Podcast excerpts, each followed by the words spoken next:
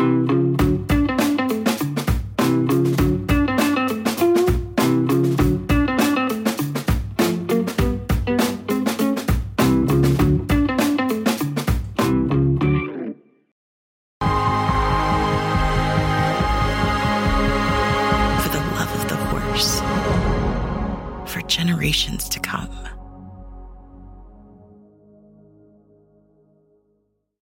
welcome to another edition of the TDN Writers Room. My name is Bill Finley. I'm a correspondent for the Thoroughbred Daily News, also the co-host of the Down the Stretch Show with the legendary Dave Johnson on Sirius XM Radio.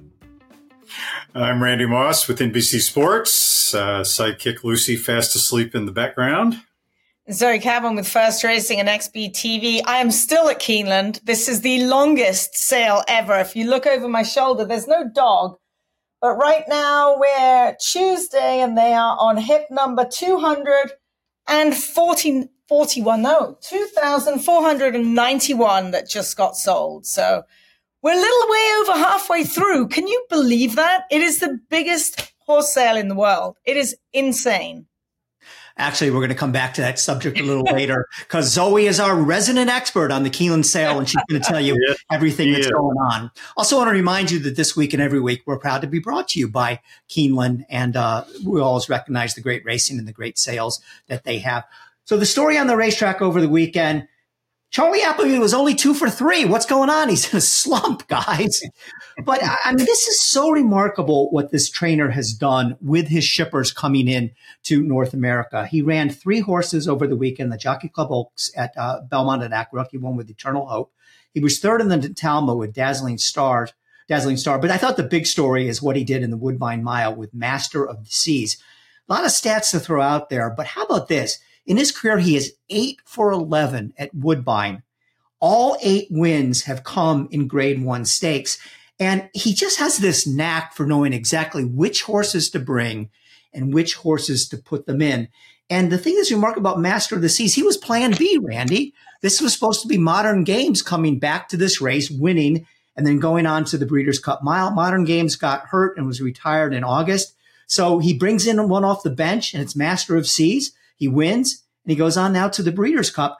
He is uh, since 2021, the last three years, Appleby is 21 for 50 in the United States and Canada combined. That's 42% winners. Just remarkable what he's done and continues to do. It's absolutely amazing. The the entire Godolphin Appleby stable really this year is on plan B. They're in a bit of flux because they began this year with not only modern games, who a lot of people really didn't realize was a three year old last year when he won the Woodbine Mile and the Breeders' Cup Mile. So he was beginning his four year old season. They had a horse called Adayar, who they were bringing back as a five year old, who had won the Epsom Derby at three. Uh, they had Hurricane Lane, who had won the Irish Derby at three.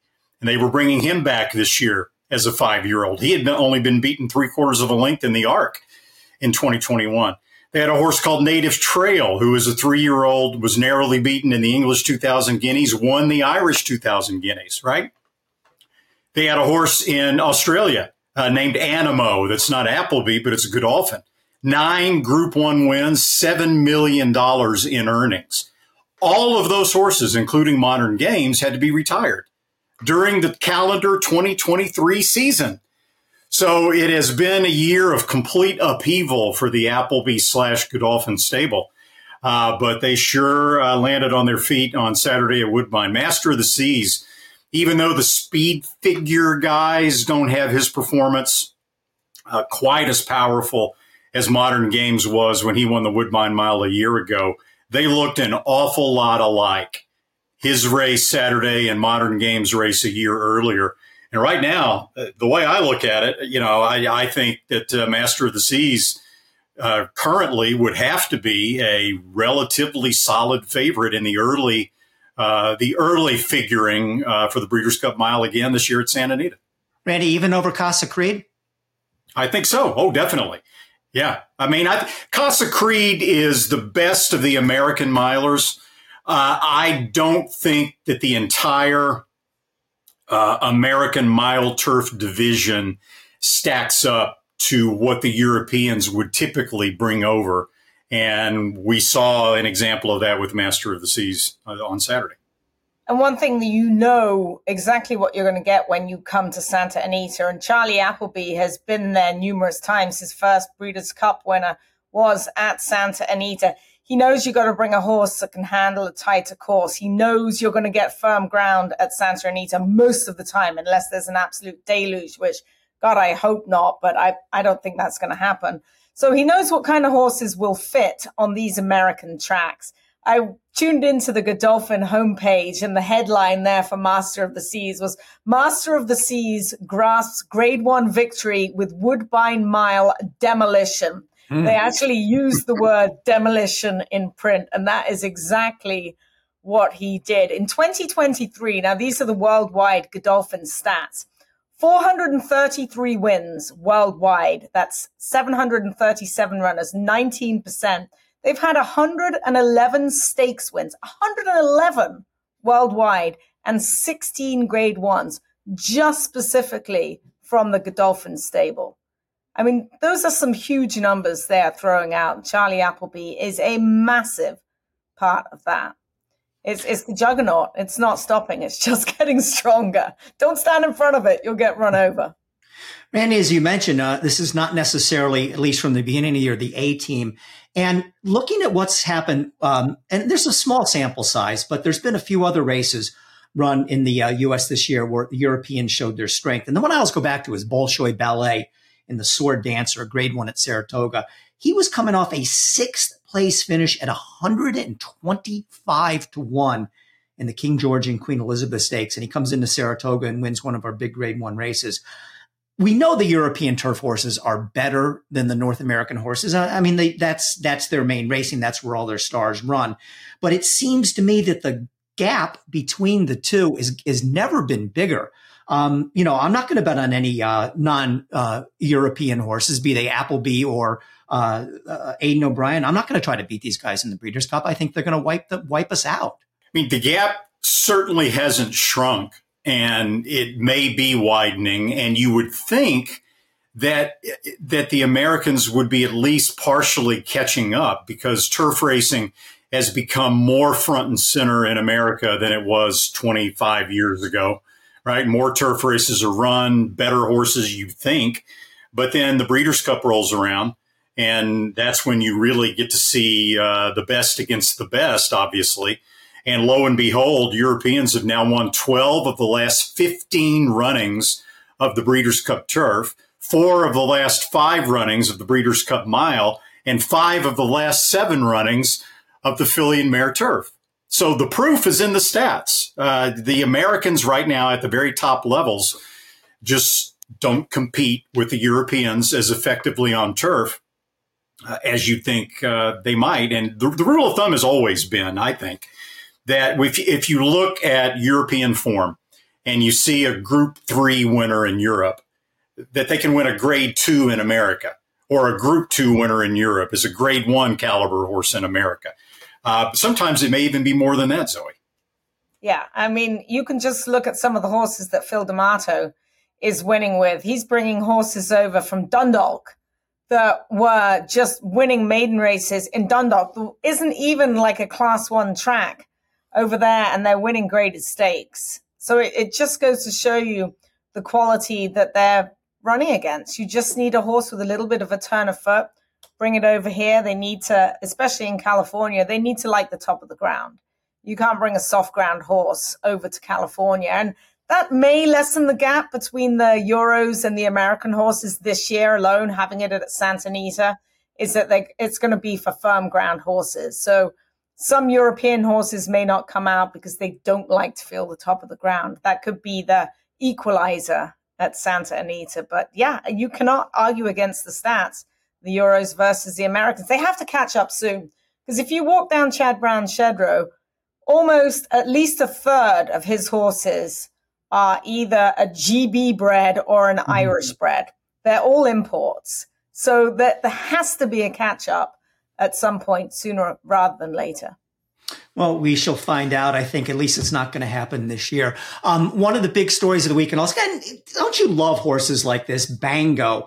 Um, you know, he's not going out there winning grade ones every weekend, uh, but he won for the 11th time at Churchill Downs. And they are calling it the most documented career wins, uh, tying a horse by the name of Reddy's Rocket who was around about 2012 a starter allowance race. Abango won the Louisville Thoroughbred Society Stakes. He's a six year old. Um, I don't want to rain on the parade too much because I don't want to take uh, something away from this horse because it's really cool, but that's not a record, 11. Because back in 1940, there were horses that ran 75 times during their careers and probably made 50 starts at Churchill Downs somewhere along the line somebody's won more than 11 um, races at Churchill Downs, but we just don't have that information. But having said that, I, I don't want to be uh, uh, the Grinch who stole Bango's um, Christmas uh, day. Well, you're um, trying. You're definitely trying. I take it all back. Jeez, Bill, my gosh. I just wanted to bring that stakes. Give him some credit. He's been running in stakes. It's not like he's, oh, he's won nine stakes races. He's really cool. Yeah, it's not like That's he's winning right. five claimers. Sorry, he's guys. a stakes Never horse. mind. Be nice. Wow. My goodness. He's a stakes horse who's won 11 at Churchill Downs. That's not hard. That's hard to do. You got to give him some credit. Come on. Oh, I give him a lot of credit. So, you know. and credit also, a lot of credit goes to Greg Foley and his uh, and his sons as well for the job that they've done with this horse. I mean, Foley has proven time and time again he's one of the more underrated trainers on the Kentucky circuit. He doesn't get these, you know, million dollar yearlings and things like that, but the horses that he gets, he maximizes their potential. We saw it with, you know, filly sprinters. We see it with Bango. Uh, 14 career wins for Bango, 11 at Churchill. Uh, in case you're keeping track at home, he won one race at Turfway uh, on the synthetic surface very early in his career. Might have even been his maiden win. And then he won two at Ellis Park, including uh, most recently the Kelly's Landing Stakes. But the Kelly's Landing was a race that was moved from Churchill to Arlington. So while he doesn't get credit for winning at Churchill, it was a Churchill race that he won that happened to be run at Ellis Park. Okay, I take it all back. He's a wonderful horse, and uh, in all seriousness, no, it's really cool. And we don't have enough horses like this out there that are these kind of blue collar horses that you can really root for, and they just run. He just every time out, he just runs his race. Um, so congratulations to Bango and the whole team over there for winning the Louisville Thoroughbred Society Stakes. Do want to remind you, and how could you not realize the TDN Writers Room is brought to you by Keeneland. The first week of the Keeneland September sale has concluded. Books one and two saw the sale of 37 figure yearlings. 30. That is a big, big number. Turnover through the first seven days stands at just 300 and $50 million. We'll talk more about the Keeneland September sale, which continues through this coming Saturday. It's not over yet. That's September the 23rd, a little bit later in the show. But first, entries are now being taken for the Keeneland November breeding stock sale held this year, November the 8th through the 16th. We'll be right back after this message from Keeneland. At Keeneland, horse will always be measured in hands. Hands that see, that sense, that speak. Hands that hold our sport to a higher standard. Not for our sake, but for theirs. For the love of the horse, for generations to come. The Retired Racehorse Project's Thoroughbred Makeover is presented by the Thoroughbred Charities of America. It takes place at the Kentucky Horse Park in Lexington, October the 11th through the 14th. The Thoroughbred Makeover will welcome 404 horses, including both recently retired racehorses and for the very first time, guys, former broodmares. I looked up a couple of the brood, former broodmare division which I think is a fabulous brand new category because there are too many former broodmares just tossed to the wayside. This one's entered in the dressage section. Her name is Summer Chant. She's a 2012 model by Summer Bird. She's had a couple of foals already. Her last race was in 2015. Todd Pletcher had her. She won two of seven. Rebecca Jones from South Carolina is her listed trainer, and she is a Wertheimer homebred. She was actually sold at the Keeneland November sale, I think last year for the upset price of a thousand dollars. So good to see her get a soft landing. One more to mention, guys. In the eventing category, there's a horse called Ghost at Midnight. He is number 227 by Curlin out of Midnight Lucky. A few years ago, he was a 1.2 million dollar yearling right here at Keeneland September and he will go forward in the eventing segment. A really worthwhile thing they have going on there. You can look up more entries at rrp.org slash entries. It's pretty cool to see all these horses being entered, don't you think, guys? Yeah, that's that's just phenomenal, and, and the industry deserves a lot of credit um, for doing such a good job with this. All right, so Zoe, as I introduced you, you are our Keeneland September expert here. Um, Randy and I, I don't know about Randy, but you know, honestly, I don't pay that much attention to the sales. Um, but it looks to me like the story kind of never changes. the The high end of the market is fantastic, and the middle and lower end of the market, eh what were the big? Am I right about that? Yeah, I mean they've made almost up to 350 million thus far. Um, they're on par for last year. The median's dropped, I think, by 3.5 percent. I will say one thing. I went around and looked at book five horses. I have never seen as many people here for book five that I have seen the last couple of days. I think people got shut out in book four and they're staying for book five. Nobody's leaving. I'm like, what guys, what are you still doing here? Just just go home right now. Repole's guys are still on the grounds looking at horses. I mean, it's just been a terrific sale all around. The money for the top end horses is still going to be there. I mean, you had a seven hundred thousand dollar uh, good magic colt sell yesterday to Tom Ryan in book four. That doesn't usually happen. Some of the first year sires have been terrific. Vekoma, um, they're very, very nice, volatile, extremely nice. You got game winner, a son of Candy Ride. He sold, he had one sell for 275,000. So the first year sires are in demand through book four, five, and they will be through six. And, you know, City of Light. Hey guys, last year you couldn't give away a City of Light. And now they've come around full circle. So it's really been a terrific sale, not only for the buyers, but also for the sellers. Randy, where are you? I mean, why don't you come and buy a horse? Come on, Randy. we, we could use. You know, you know what's really odd, and I've been in horse racing for a long time, uh, but I'm always doing television shows around the typically around the Keeneland September sale or the Keeneland April, whatever. I have never been to a Keeneland sale session. Really? Not one. Not one.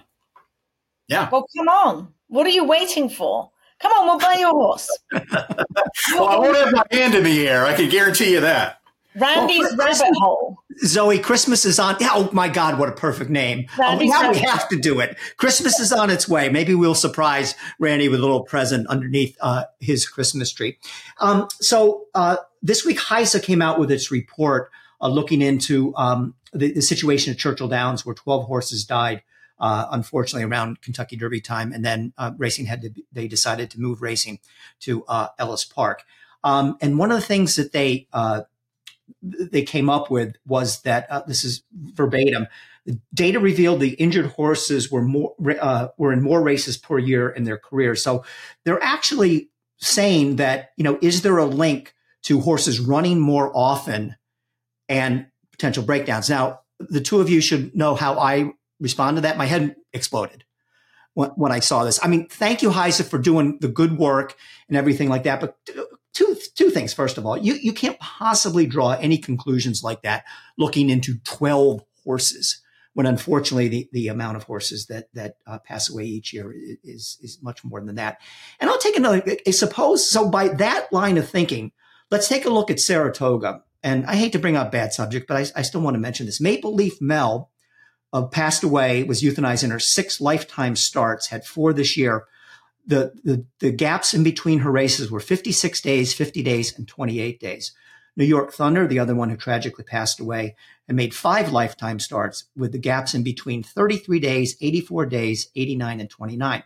So if I look at the Churchill situation like HISA did and apply it to these two horses, I'm coming to the conclusion that they didn't run enough, that there was too much time in between the race. And I don't want to make any light of this because it's an awful, tragic situation. But um, I, I, just just don't believe for a minute that you know the, the horse is racing little more often than than the average, if even that's the case, has anything to do with this. Really, it doesn't surprise me. It really doesn't. I mean, I know there are obviously outliers, and I think uh, I think the letter mentioned that there are obviously some horses that are more sturdy than others. But all you have to do is look at how horses are being trained nowadays and how often they're being campaigned compared to how often they were campaigned even 25, 30 years ago. And you, and you can tell, and even from talking to trainers, you can tell, you know, that they believe that today's horses are less durable slash more fragile than the horses of yesteryear. I remember in the night, and this is 30 years ago, I was in the newspaper business, and I don't remember if it was in the aftermath of the Prairie Bayou breakdown in the Belmont Stakes. But I had been talking to trainers 30 years ago who told me that they thought horses were less durable. And I thought, who can I talk to for a newspaper column? Who would be the guy to call? I called Woody Stephens. And I said, Woody, do you think horses, today's horses, are less durable than before? And he went on for 30 minutes talking about how horses 30 years ago were less fragile, were more fragile today than they were back then. So, I mean, look, if if trainers, uh, you know, the day money the trainers make, uh, that they bill owners for each day that they train a horse, goes for the top stables goes almost hundred percent to feeding horses, stable upkeep, paying salaries, things like that. Trainers make their money from purses, from winning races, and if trainers thought that they could run horses more often uh, and get the same results, they would. They would run horses more often and make more money for their owners. Their owners would make more money. But they don't feel like that's the case. And, and I think uh, it's not brain surgery, it's not rocket science when you look at the top stallions in America right now. Go back the last 10 years, right? The stallion, uh, the end of the year stallion standings have been dominated by three stallions Tapit, Candy Ride, and Into Mischief. They ran six times, six times, six times. You go back and look at the stallions of yesteryear in the 50s, 60s. Round Table ran 66 times, Bold Ruler 33, Princequillo 33, Halo 31, Bull Lea 27. That's not a coincidence. And most of the stallions that we see right now dominating American racing were retired not because of like Flightline reasons, but because they had injuries. They were hurt. And so it makes sense that these horses are now going to be passing on uh, questionable durability uh, to the horses that we see running right now. I think that's something that real, I don't know what can be done uh, but breeders are looking, understandably, they're looking for speed, they're looking for ability.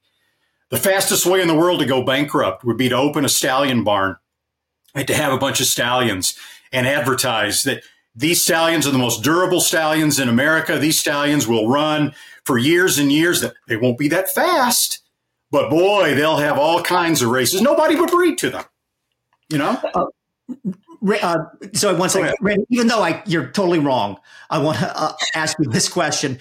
Um, the, the debate about the Triple Crown, when First Racing came out and said the, the, reasons, the main reason why they want to change the spacing is because they think it's safer for horses four weeks yes. versus two weeks. Um, you obviously must agree with that then. 100%. 100%. The, the, the Preakness is one of the most traditional great races in American racing right? There's only one reason why trainers run in the Kentucky Derby nowadays, they didn't before, skip the Preakness and wait for the Belmont rather than run in a race like the Preakness that, by the way, is more important to making a stallion than winning the Belmont Stakes. And that reason is that trainers think it's not in the best interest of the horses to bring them back in two weeks. And it's not just performance best interest. It's in the overall physical best interest of their horses. I promise you, in the back of their mind, they believe that they are taking a gamble if they run their horses back in two weeks that they might not necessarily need to make. So, yes, I think it's absolutely uh, should be considered as this horse safety issue when you look at the spacing of the Triple Crown. Zoe, did you drink the same Kool Aid Randy did? I wrote it all down. Actually, that was that was very interesting. Um, round table, how many times did he run? Uh, sixty-six. Sixty-six times, and you're right. I mean, trainers do not make a dime off of day rate. They just don't. In order to make their money, their ten percent of sixty percent, which is what they get, you have to win. And if you run your horse back in two weeks, the chances are he's going to bounce. He's not going to be at his optimum peak performance level, and you're not going to win. So you've wasted a start. Trainers don't like to run their horses unless they can win. And stats, and I think a trainer told me a long time ago the worst thing to happen was um, the DRF putting in the percentage, the win yes. percentage in in the form, and that means trainers that like to run their horses into shape, give them a couple of starts, were basically being crossed off the list because they won at 10% when they're perfectly good trainers, but the percentage is not high enough. So not only are they worried about winning, they're worried about the percentage. And people look at this. People want to have their horses with a high percentage trainer, which means each run, be it every month or every six weeks, has to count and they have to win. And the thinking nowadays is less is more. And it's it's been tried and proven over the course of the last few years. But the question Bill has, and the point I made, Zoe, what's your opinion on this? I mean, yes, trainers believe that the performance of their horses will be better with more time in between races. But do you think they believe that in running horses more frequently, they're gambling with their tempting fate that something untoward might happen to the horse if he runs more frequently or she. No, I'm not buying into that. I'm buying into the fact that most trainers that I have to deal with and that I know are not trying to squeeze an extra race out of their horse or not going to because they're worried the horse is going to break down. I'm not buying into that. That horse won't be in the barn. I'm buying into the fact they want to have their horse ready to run and run its best race, which is why they need the spacing and the time. I don't know too many people that are saying, oh, I can't run back in two weeks because I think my horse is going to break down. I, I don't know anyone that thinks that. No, but in my opinion, and it's just from talking to many trainers, they don't always necessarily admit it publicly because so many of them train for breeders. And if you say that horses are more fragile than they used to be, in effect, you're indicting the breeding industry for breeding horses that are not as sound as they used to be. Now, there's some other things involved. You know, what do they do to horses before sales, right? The surgical intervention sometimes with horses before they send them to sale. There are a lot of other things that go into that. But I promise you, trainers, the vast majority that I've talked to believe that today's racehorses are more fragile and more susceptible to injury than the horses were of yesteryear. And I think that plays into it. I really do. Sure. I mean, and they are. I mean, they're definitely more fragile for sure. Randy, it was one thing to keep in mind. You, know, you don't even need to comment on this, but you know, you're talking about. You mentioned um, Woody Stephens. Um, uh, I think you might have mentioned Chad Brown, Flightline. Those are those type of horses that uh, fall into that category are what one half of one percent of all the horses that run. If you own a five thousand dollar claimer, you have to run those horses as much as possible because otherwise you, are going to get crushed. I, I mean, you need to make you know, you want to make 15, 16 starts a year because uh, if you, you know, Flightline can race three times a year because he's worth a zillion dollars as a as a stallion. But if you're some little guy um, who owns a bowling alley outside of Parx and you know has a five claimer, you can't afford not to run these horses as, as really as often. Every time that $7,500 claiming race comes up in the book, you really have to, or else you're going to go, you're going to go broke. That's one of the real dilemmas and real quandaries right now in the uh, in the racehorse business when you see all these injuries. Exactly. TDN Writers Room, meanwhile, is brought to you by the Pennsylvania Horse Breeders Association. We'll be talking in a minute about the races on Saturday at Parx Racing in Philadelphia. One of those races is a turf sprint called the Turf Monster.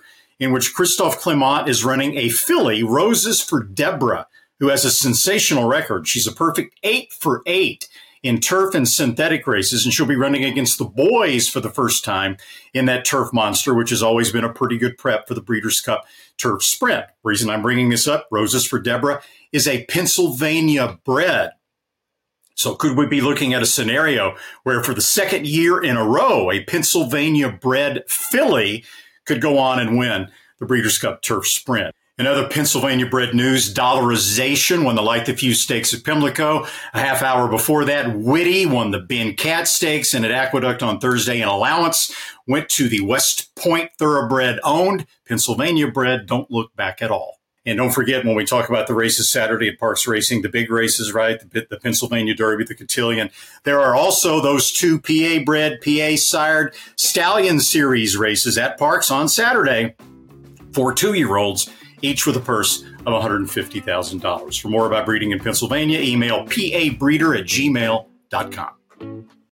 The PA Horse Breeders Association presents the Pennsylvania Stallion Series. Six races for PA sired, PA bred two year olds at Parx. Two $100,000 contests at five and a half furlongs. On August 21st, PA Day at the races.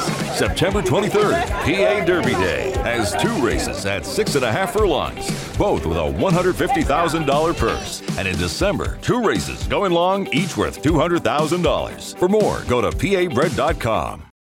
And now for this week's fastest horse of the week, brought to you by the Fast Sires at WinStar Farm. Question Who is the leading sire of two year olds in 2023? That would be Zoe. Constitution. You've got it. You've got it. Fast Sires for 1,000. Zoe comes up with the answer. Constitution. 14 winners who have earned over $1.3 million, two year olds so far this year. He's also the number one Kentucky sire, Kentucky sire in this category. You look at the number of two year old starters compared to two year old winners, he's at 47%. And over this past week at Keeneland, Zoe knows this, he's had yearling sale for 1.3 million, 900,000, 850,000 and more. It's important that Constitution is the leading stallion son of Tapit, and even more important in this case, that he stands stud at WinStar Farm. Now, the fastest horse of the week, no surprise, we've talked about him already. Master of the Seas, the winner of the Woodbine Mile with a Beyer speed figure of 104. Now, one year ago Saturday, Modern Games won the Woodbine Mile with a Beyer speed figure of 112. But as we said, Master of the Seas looked dominant in that win in the Woodbine Mile, and he is this week's fastest horse of the week.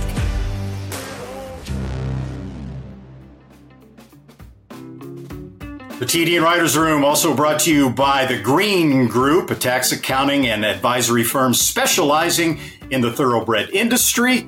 They're the sponsor, of course, of the Green Group Guest of the Week. For more information, you can go to www.greenco.com. Welcome in now the Green Group Guest of the Week, and it's a special one this week, and I think it'll tug at your heartstrings. It's Wade Jost, and he is a co-owner of the horse Carson's Run, who won the Summer Stakes grade one summer stakes last Saturday at Woodbine. So let me briefly first tell the story and then we can have uh, Wade talk more about it. As you see in his back, in the background over his left shoulder is his son, Carson.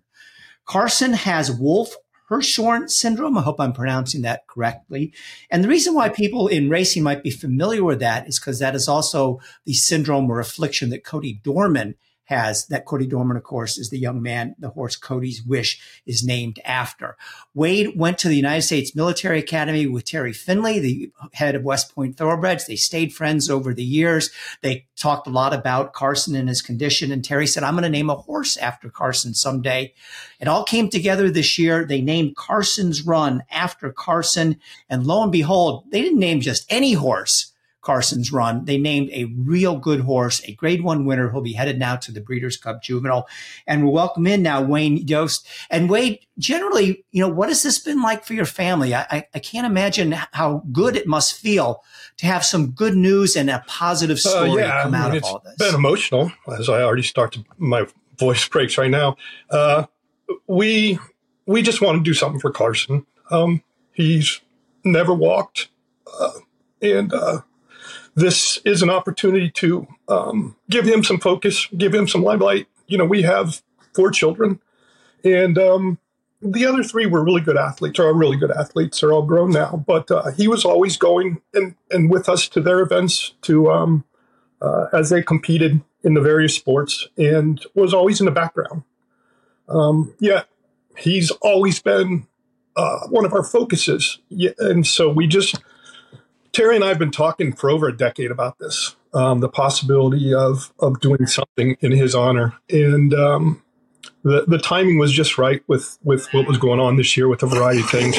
Carson uh, just turned 31. Um, uh, he wasn't supposed to be with us and, and uh, supposed to have passed early in life, but uh, mainly because uh, I'll give all the love to his mother, uh, who has constantly taking care of him as I completed my military career, as I've gone into business, and um, we've just been very fortunate that he is who he is, living in his own little world. Um, as you can see right now, he just he's happy, uh, relatively healthy, and uh, exceeded all our expectations. But we just uh, it was one of those things where like, okay, let's give him some limelight, um, and it was more of uh, just living vicariously through something, an animal uh, that can you know actually run.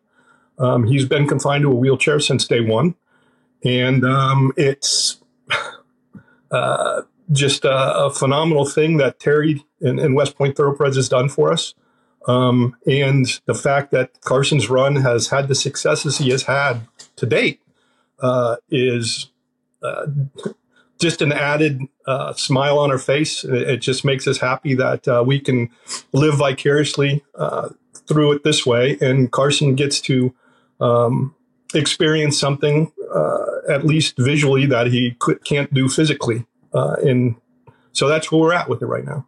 Yeah, Wade, sort of like Cody's wish, it seems like there's something else at play here. You know, I mean, it, to have two situations like this and two really, really good horses is just flabbergasting. One of the real coincidences here that I was reading is that you and Terry had made the decision about Carson's run even before the Cody's Wish story came to pass. Can you talk about that a little bit and then what it was like knowing this was in the pipeline to then watch Cody Dorman and Cody's Wish at the Breeders' Cup and some of those other races?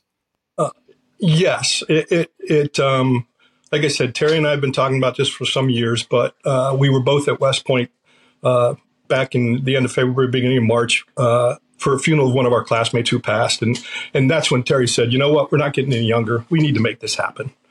Um, so I said, "All right, we're all in. Let's do it." Um, and lo and behold, a couple weeks later, he, called me up and said, "I think I have the right horse." Uh, and I said, "Let's let's go for it." He made sure that we decided to call it Carson's Run. So that was in late March, um, and Carson and I were home by ourselves uh, the day of the Kentucky Derby. And uh, at that point, I didn't know about uh, Cody and Cody's Wish.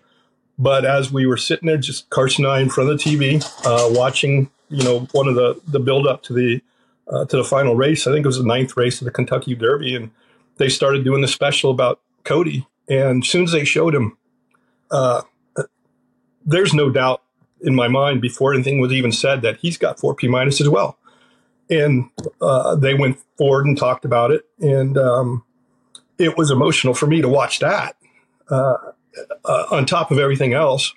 And then, um, you know, then uh, later that day, uh, Terry and I talked, and I was like, you know, I, am glad we're doing this, but I didn't want to take any of the, the the special circumstance away from Cody and his family, and and how well Cody's wish is done. And I just was, um, I was unsure that we were doing the right thing at that point. And Terry said, no, uh, you can't take anything away from Cody and you can't take anything away from Carson. So we're doing this. Um, and then evidently I didn't know that um, uh, Kelly, uh, Cody's father, um, and Terry had crossed paths at some point. I don't know how good of friends they are, but they reached out to Terry and, and um, said, we'd like to get together with, with Carson and his family. So we've been talking via text. We've been congratulating each other. Uh, I look forward to them. I think their next race is on the 30th of this month. Um, it sounds like we mo- may both uh, both horses may be at the Breeders' Cup. If so, we'd love to get together with them. We'll we'll talk about it after we get through some more races here. Um, it's it's good that it's out on the West Coast for us, um, given that we live in Washington State. It may still be tough. Carson has a lot of uh, uh, issues, one of which is a very low immune system. So, with everything going on right now, with all the viruses going on in the world, it may be tough to get him down there, um, but we'll see. But we're hopeful, and we'll continue to talk to Cody and his family, and and that would be uh, just that would be the epitome of all this is is to see those two together, and then watch the horses run uh, in the same weekend. Wade, two beautiful stories. And the one thing we love about horse racing is the stories and the people that it encompasses. So I'm really looking forward to it. Hopefully, I'll get to meet you at Breeders' Cup uh, along with the Dorman family. But I, I want to take you back. You're a guy who firmly wears his heart on his sleeve. How was that very first win for you? Watching a horse named for your son, you just wanted to honor him with a name to be a four legged athlete. How was that feeling for you watching him cross the finish line? Not once, but twice, but three times. Like that's got to be pretty amazing. Yeah, now you're going to see my heart on my sleeve again. Um, just seeing his name in print and seeing the horse trot out um, and, and uh, the manner in which they did. Uh, I don't know what I was expecting uh, as, as uh, my wife and, and, Carson were sitting here um, waiting for it to start, and they got in the gate. And uh, I'll say I was kind of numb at first because you're like, okay, this is this has already exceeded all our expectations. And then the manner of which um, Carson's ran run had run the race, and then to see it repeated, you know, for the other two, especially this last one, where, you know, Carson's always in the back of the pack Carson's always the one who's just there with everybody else. And uh, to see him slingshot around the corner and, and you know, come back and, and uh, be in the winner circle, be in second place, be just competing, uh, continues to be overwhelming for me personally.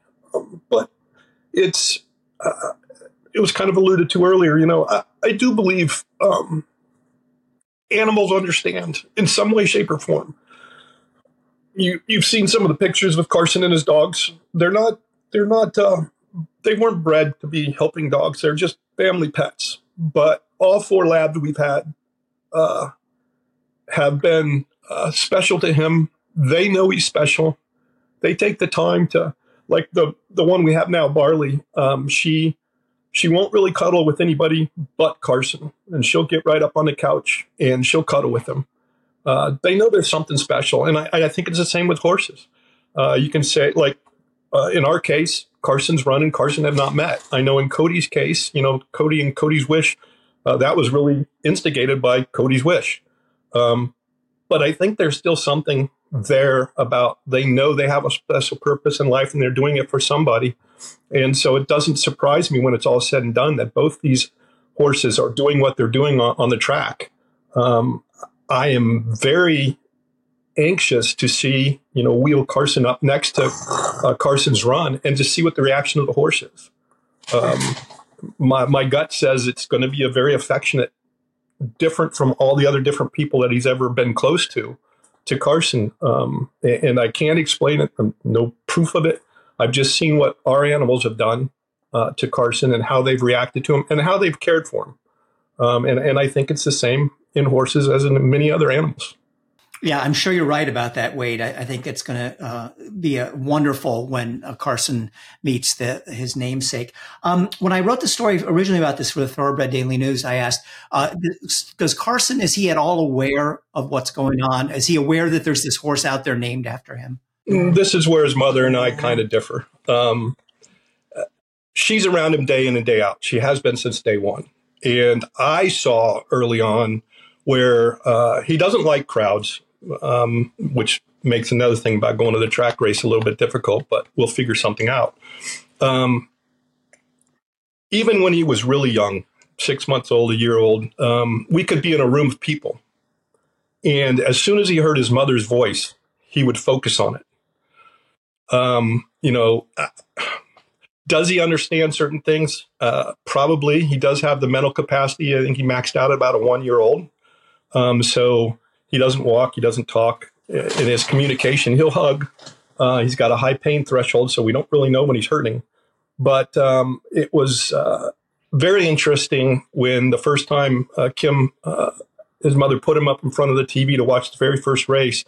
He was just kind of sitting there, kind of looking at the TV and then the combination of the the announcers with the commotion of the horses moving but it seemed like every time they said carson's run he seemed to focus more and get a little bit more animated. So i'm not going to discount uh, what his mother says kim says that he understands who he is. He understands what his name is.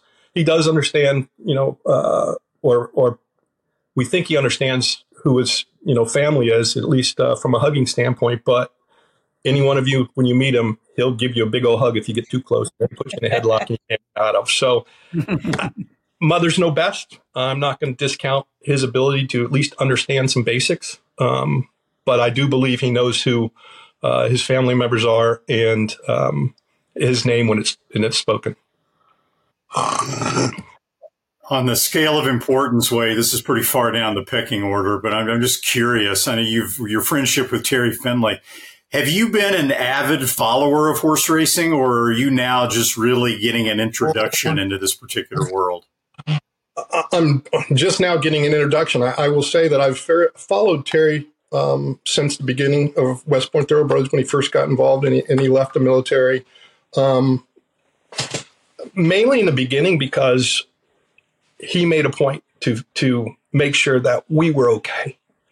Um, he would ask every time I saw him, you know, how's Carson?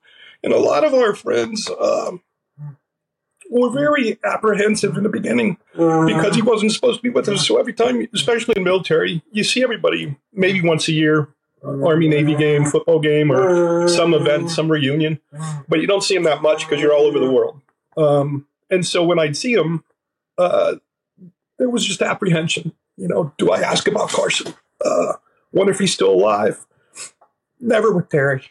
Terry was always, that was the first thing he asked. He pulled me aside, and we have this emotional aspect. Um, and, that, and that's priceless. So I started really following more closely. And, and um, uh, uh, there's another thing that our class does. Terry's part of the board, the Johnny, the Johnny Mack Foundation, um, uh, helping families uh, that have lost their loved ones in combat um, make sure they get to school if they want to go to school, college. And uh, so Terry,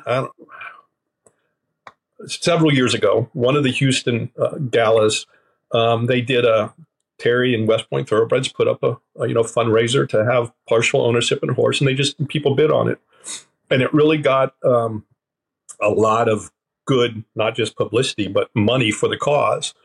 And so the next year, um, as our kids, our other kids who got scholarships for college in one way or another, and the money we had saved up, uh, Kim and I decided that we were going to give as much that money to the Johnny Mac as we could. It was supposed to be for college education, and uh, our kids earn their own way through college.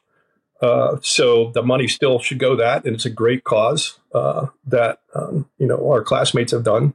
And so uh, our first delving into horse racing was uh, after the Dallas one uh, five years ago, four years ago, before COVID um, where we went ahead and used it to, uh, some of that college money to, to bid on uh, one of those fundraiser items of, of, being a partial owner in a horse. And so we were with Cali Dude uh, when uh, you guys had that. And unfortunately for for uh, Cali Dude, it, it, his racing career ended short, but um, it was still fun to exciting to be a part of and starting to understand that. And um, uh, then as this opportunity came up, you know, again this spring where we got serious about it, I was like, yeah, let's do it again, see what happens.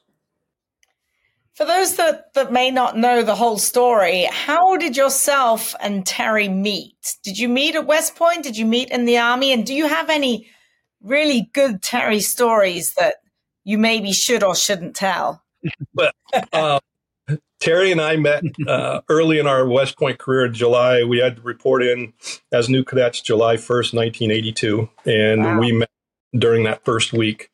And uh, we, we've been, he's a likable guy. He's hard not to like. Um, so we were friends. And then we were in uh, companies, uh, our second, third, and fourth year at the academy uh, that were closely aligned.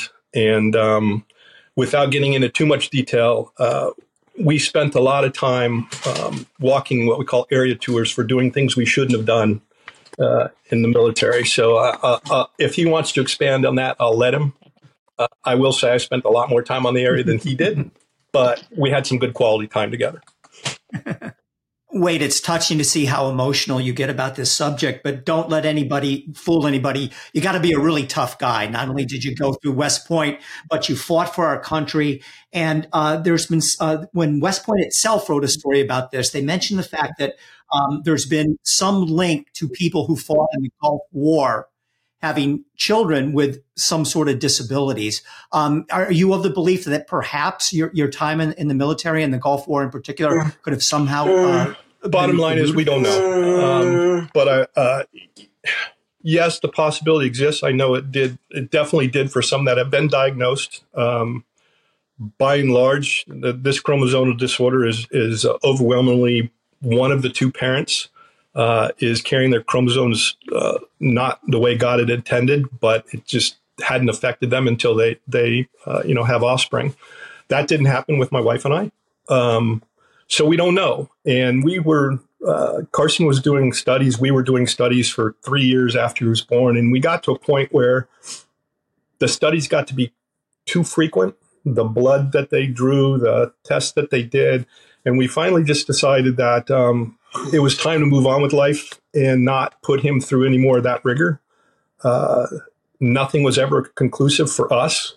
But yes, there's there's a lot of things, and I'll before I say this, there's nothing I would change in my military career. I do it all over again, uh, exactly the same way. You can't predict these things, um, whether some people say God's will or it just happens. Uh, our situation has proven uh, over time the fact that we still have him with us and the fact that he's had definitely the positive influence over me, but also I know his mother and our three uh, other kids wouldn't be who they are without that today. Um, so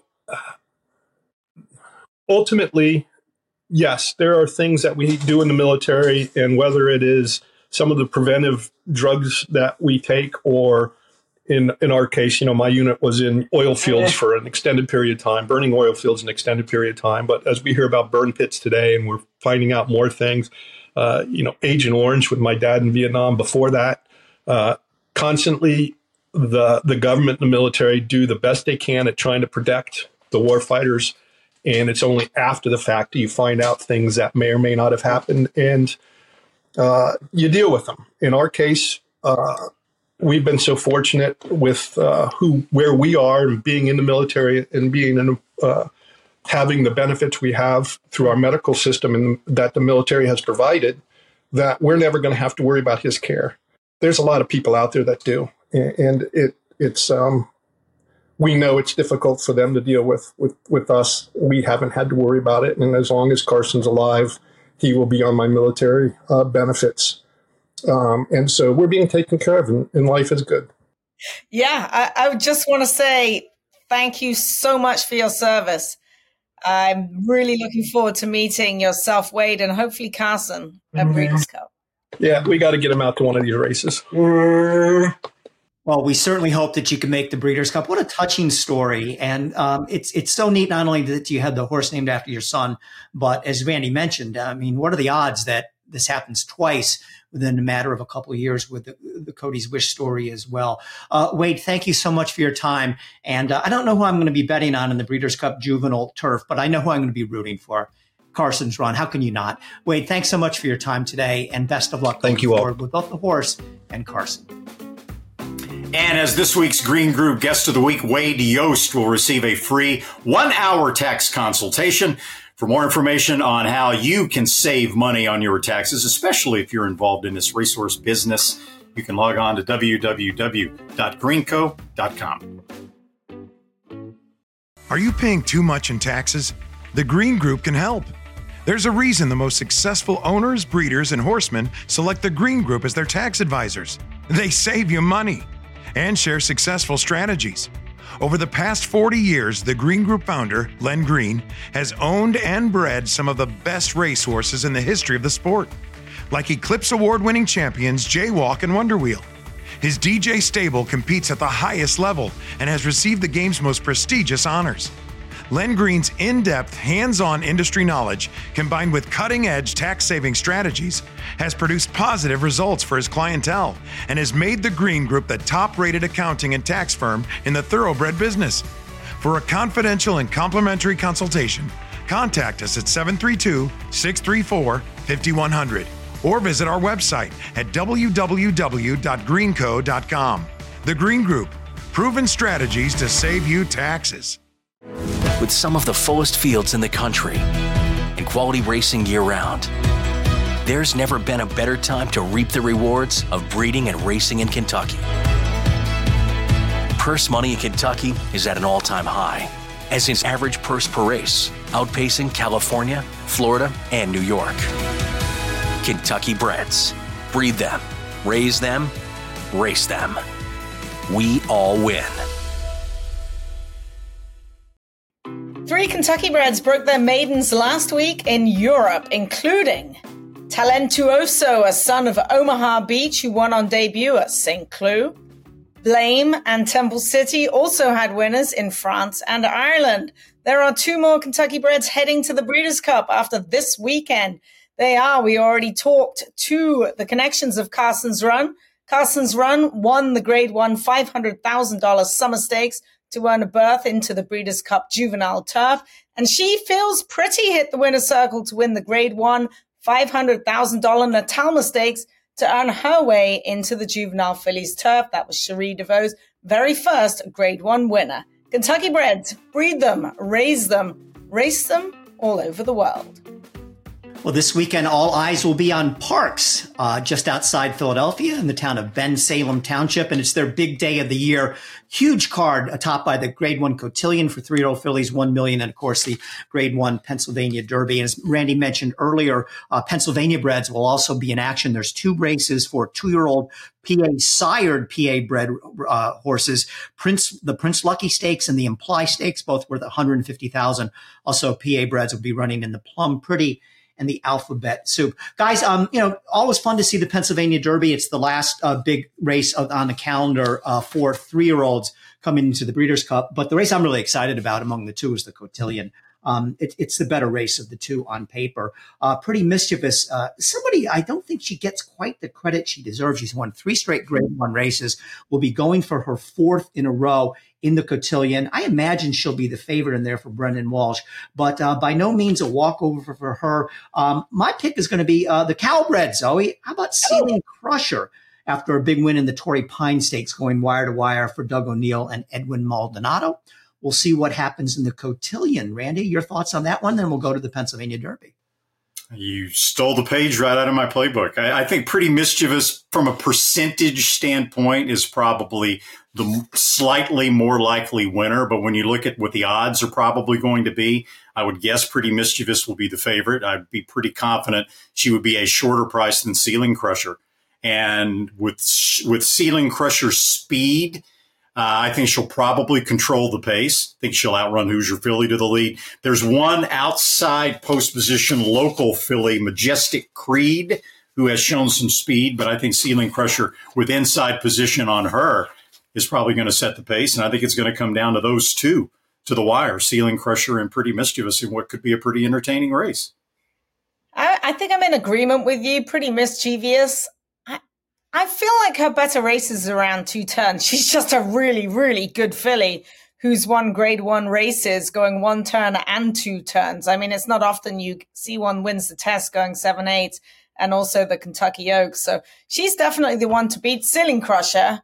I mean, she's by Mr. Big out of an Indian Charlie mare. She's won five of six by a combined over 40 lengths, guys. I mean, she just runs off and hides. I think if they were drawn the other way around, I would actually pick Hoosier Philly on top. It's just a question of who's going to get to the lead. It looks like Hoosier Philly is a need the lead type. I'm going to take that Charlestown Oaks race and just completely toss it in the bin. Sometimes what happens at Charlestown stays at Charlestown. so I actually am going to pick Hoosier Philly on top of all of them, and we'll just see how that works for me. I'm going to bet her as well. I think she's been training really, really well. One more thing. When you look at Pretty Mischievous Test Stakes win, obviously there's a huge asterisk to yes. that. Uh, because she was going to be soundly beaten by Maple Leaf Mel. And even if you take Maple Leaf Mel completely out of the equation, it still wasn't one of Pretty Mischievous's better races. I right. think the reason is because they were trying to keep her closer to Maple Leaf Mel during the early running of the race because she was shortening up a bit. And 44 and change for a half mile being just four lengths off that pace. I think that's faster than Pretty Mischievous really wants to run early.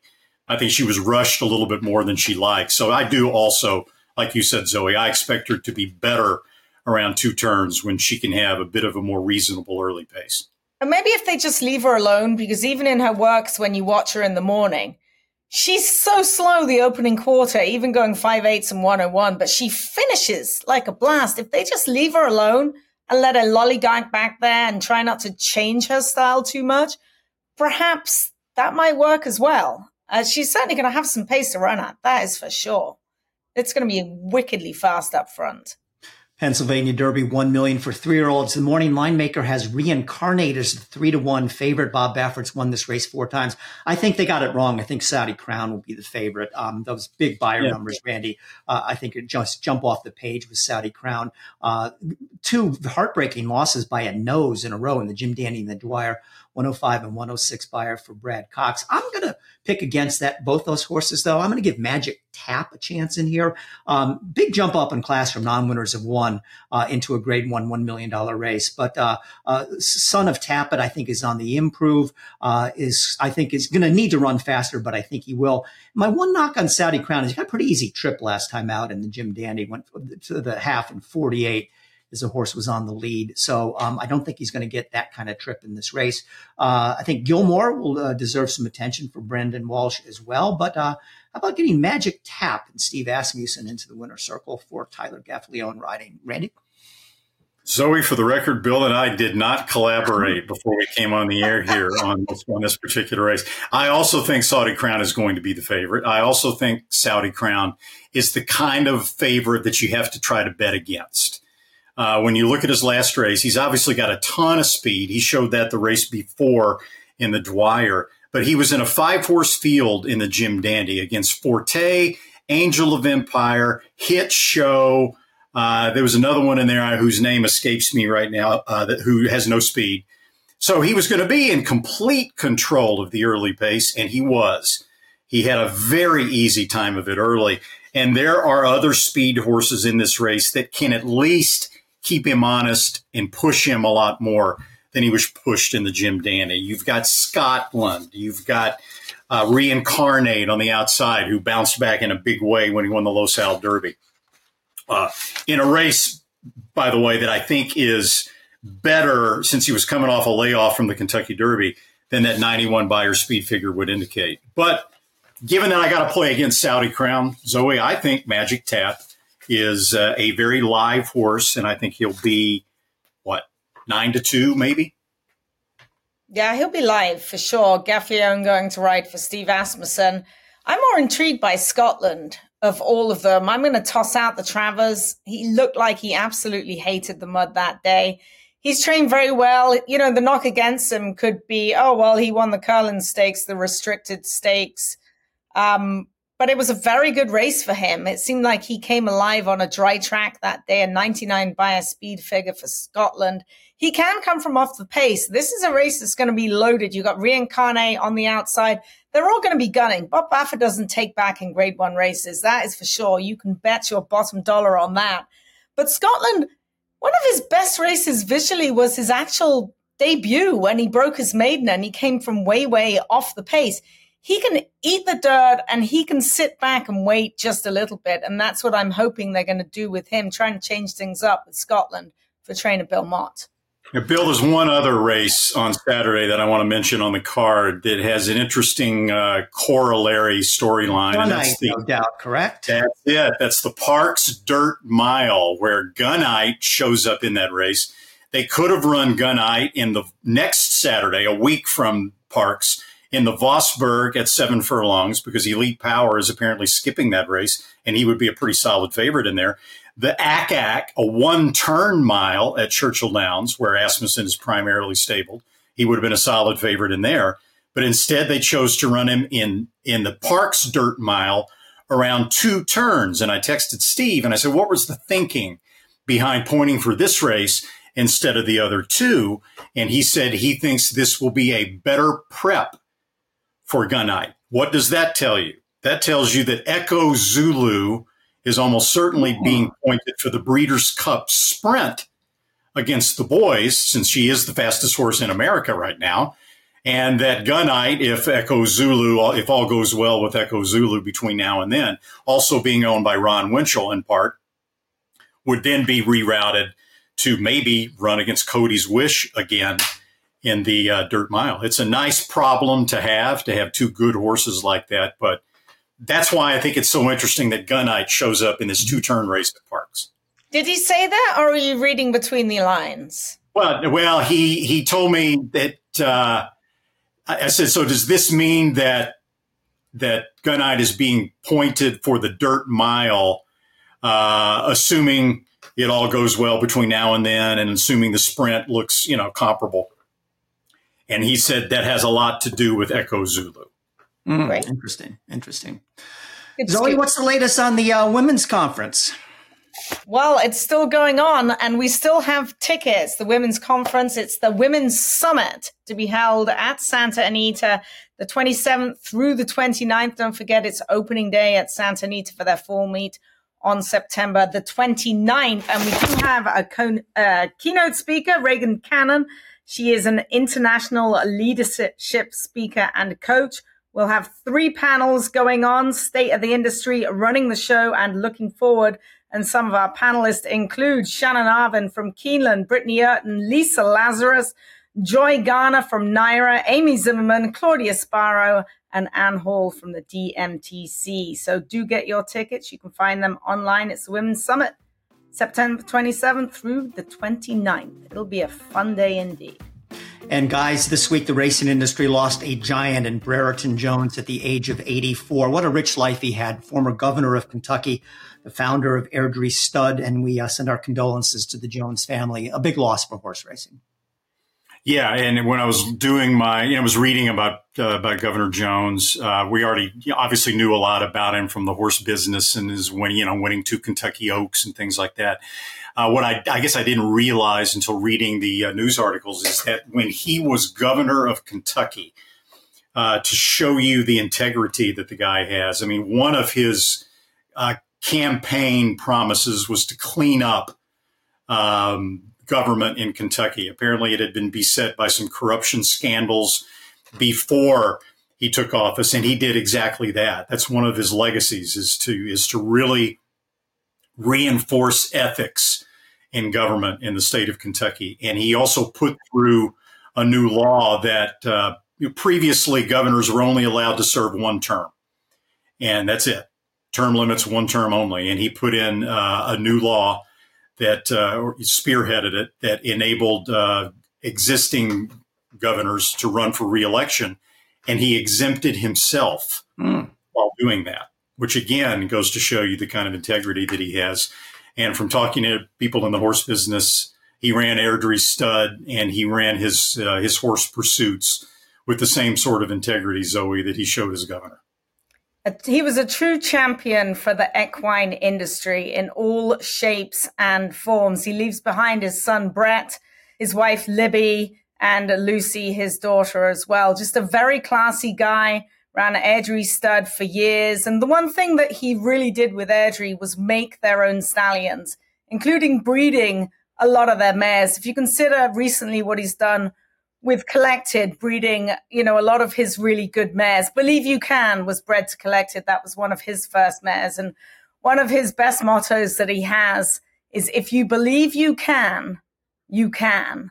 And that was Brereton Jones in an absolute nutshell. He was also very instrumental in forming KEEP, which was the Kentucky Equine Education Project. I know several graduates out of that. And he used Keep to actually go forward and help the industry. He was like a key part of getting the historical horse racing machines through all of the hoops they had to jump. And we've seen what that's done to the state of Kentucky as far as purses being doubled.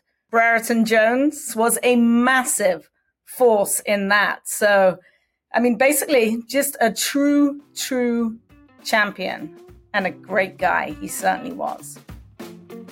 Do want to remind you that the TDN Writers Room is brought to you by XBTV. Speedboat Beach is our XBTV work of the week. We have not seen him since winning the Cecil B. DeMille Stakes at Santa Anita last fall, and he turned in a bullet five furlong work in 59 seconds flat at Santa Anita on Saturday, the best of 23 works on the day. It's his third consecutive five furlong work, each one faster than the last. Bob Baffert said he's not picked out his next start. The three year old has won three of four lifetime starts, including a track record setting debut performance last September at Del Mar. We'll be right back after this message. All the thrills. Fraction of the bills. Experience the power of the partnership.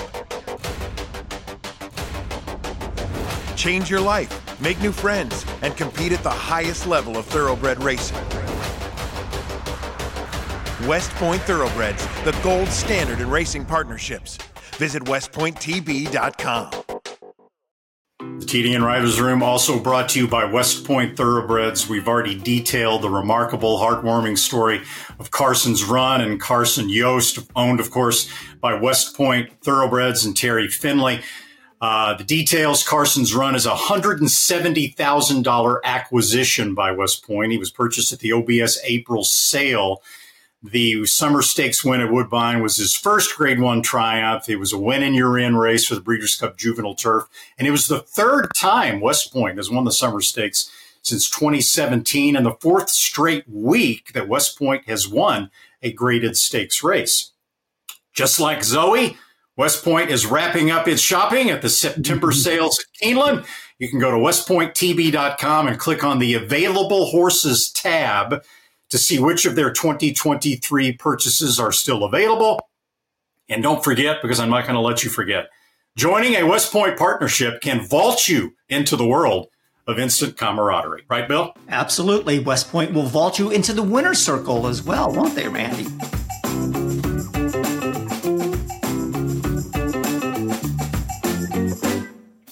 Well, that's a wrap on this week's show. I want to thank my partners, Randy Moss and Zoe Cadman. I want to thank our Green Group guest of the week, Wade Jost. Also, our editors, Leo LaRocca, Nathan Wilkinson, and our co producers, Katie Petruniak and Anthony LaRocca. Thanks for joining us this week on the TDN Writers Room. Catch up with you again soon.